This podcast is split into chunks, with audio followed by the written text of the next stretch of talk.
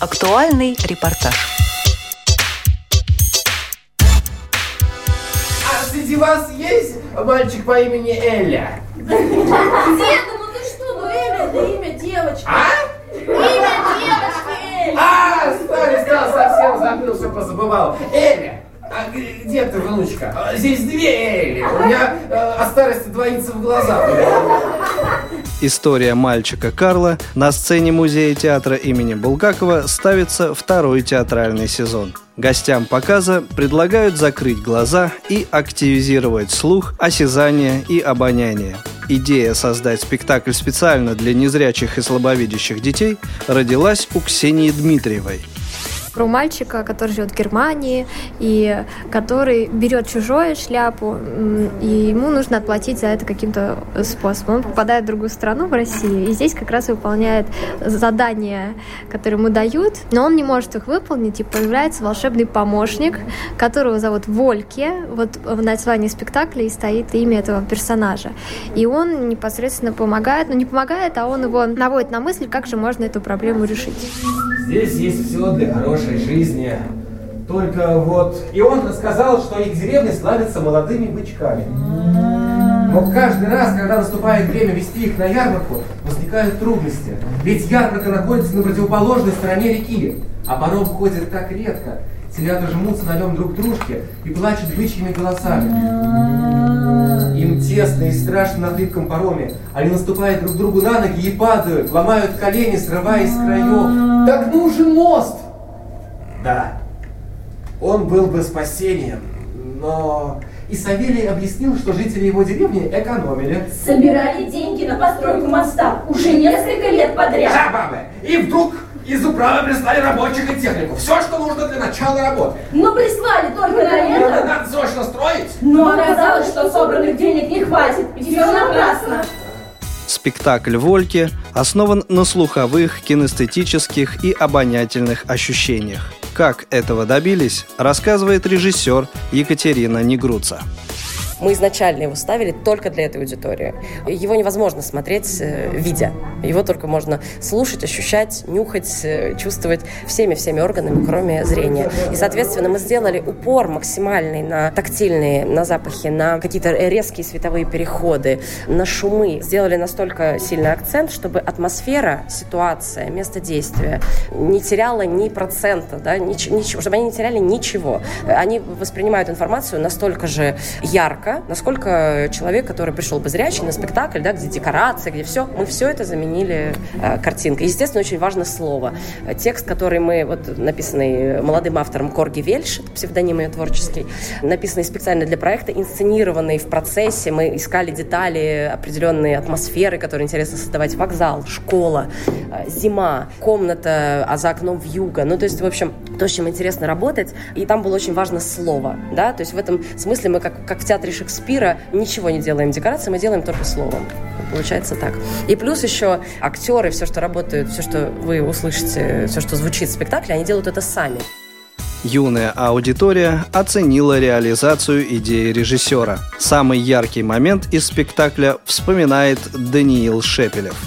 Мне понравился тот момент, когда Карл заснул, типа того. Потом он сказал, пусть весь мир понравится в тартарары. И потом, значит, что-то у него все темно, чернота, он встает, и кто-то у него сзади. Ты зачем чужое украл? Пошарив руками в темноте, он сделал неуверенный шаг вперед и начал трогать руками предметы. Вот большой с металлическими ушками будильник на тумбочке. Вот стул, у которого спинка ладья. Вот гардероб. Так недалеко было и до подоконника. Отодвинув гардину, можно было ощупать холодный выступ, предваряющий окно. И само окно тоже холодное и очень-очень гладкое. Настолько, что если провести пальцем, получится скрип. Карл подышал на замерзшее стекло, протер рукой прохладную влагу и прислонился к окну, чтобы посмотреть во двор. Но за стеклом было то же самое, что и вокруг. Чернота. И тут мальчик почувствовал чье-то присутствие за спиной. Замер. прислушался, и в этой всеобъемлющей тишине услышал.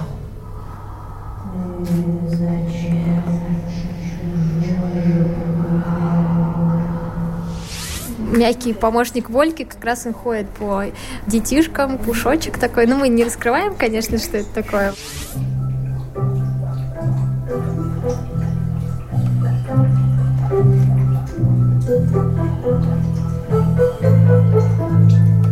Он разгребал руками дорогу вперед и медленно продвигался.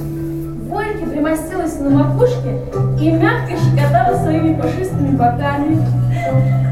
Стой! Назад? Нет! Ложись на спину.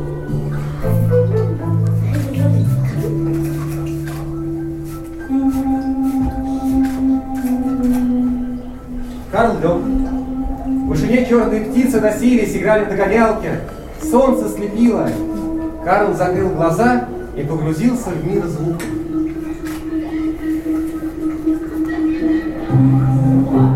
Дыхание подводного царства мешало чему-либо звучать звонко. Речные рыбы глухо булькали где-то в глубине, танцевали в запутанных водорослях. Вольки перебралась Карлу на плечо, едва замочив аккуратно пуховую лапку.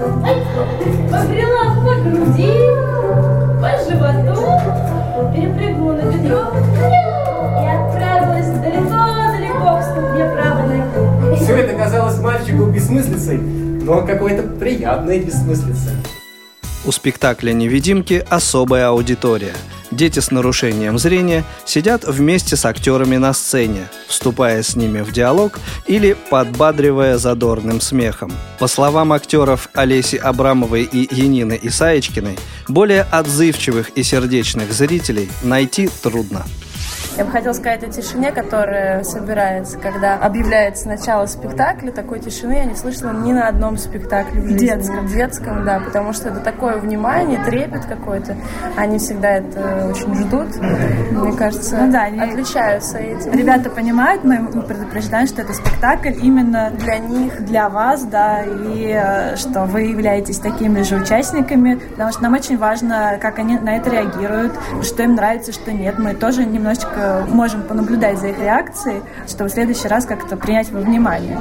Да, я могу сказать, что когда мы вообще начали эту работу, нас очень многие пугали, говорили о том, что это очень сложно, что дети сложные, что очень много отсталости там в развитии и прочее, прочее. Но мы приняли решение и поехали в школу. И когда мы приехали в школу, мы поняли, что это абсолютная ерунда. Конечно, есть сложные дети, как и везде, но я побывала на таком уроке, на котором я никогда не была в жизни, потому что дети обладают таким чувством юмора, таким э, ежеминутным вот этим чувством жизни, и они еще так разговаривают, так подают свои мысли, так высказываются. Мы сидели на уроке литературы, там можно было что-то потрогать, они какой-то рассказ про шишки как раз был, они трогали их, звучала еще музыка, и потом какой-то мальчик начал шутить, и я прямо слушаю, и мне кажется, что передо мной сидит маленький Смоктуновский, потому что он очень вот выговаривает с какой-то такой необычной мелодикой речи. В общем, наше мнение просто изменилось сразу, покинулись на все страхи. А, по- Послушай, а ты не знаешь, э, где моя шляпа? Не знаю, А? не знаю. А, а может быть, ты знаешь, куда я положил свои очки? Не знаю. А? У создателей спектакля «Вольки» есть хорошая традиция – после показа обсуждать постановку вместе с детьми, а затем, благодаря советам маленьких зрителей, вносить в нее изменения. Например, у нас есть такая фраза про шишечное варенье. Мы это взяли из уст девочки, потому что она во время спектакля сказала, «А, из шишек можно делать шишечное варенье. И потом, когда мы пригласили их обратно, ну, к нам еще на один спектакль, девочка это услышала, очень смеялась. В общем, все как бы пошло на пользу этому спектаклю. Мы сейчас имеем гораздо больше вариаций, простора в плане, например, ароматов, запахов. Мы стали работать с девочкой, которая нам приносит, э, она создает ароматы. Раньше у нас были мандарины, но они сейчас остались, там, корица. Мы что-то могли сделать, но большую часть не получалось. А сейчас у нас есть запах леса, у нас есть э, запах кнедликов, выпечки свежей дома, вода, да, то есть запах, который у реки, поле, свежескошенная трава.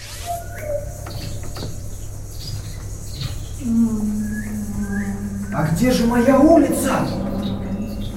Вместо зимней ночи их встретило голубое яркое небо и жаркий день. Тополиный пух взлетал вверх, шмели гудели о сладком нектаре. Мир вокруг оказался невероятно зеленым. Ни заснеженной улочки, ни железной дороги. Все куда-то исчезло. Карл оглянулся назад, но и трактира тоже не было. Вокруг все было незнакомо. Поле, широкая проселочная дорога, которая уходила прямо из-под ног и упиралась в обрыв. В прошлом сезоне спектакль «Вольки» был показан не только в Москве, но и в Ульяновске, Малаховке и Липецке. В этом году в планах у организаторов посетить с благотворительным турне Пятигорск, Екатеринбург и Сочи, а также поставить на сцене чучело Владимира Железнякова – уже для более взрослого зрителя. Программу подготовили Елена Колосенцева и Олеся Синяк. С вами был Игорь Роговских. До новых встреч в эфире «Радио ВОЗ».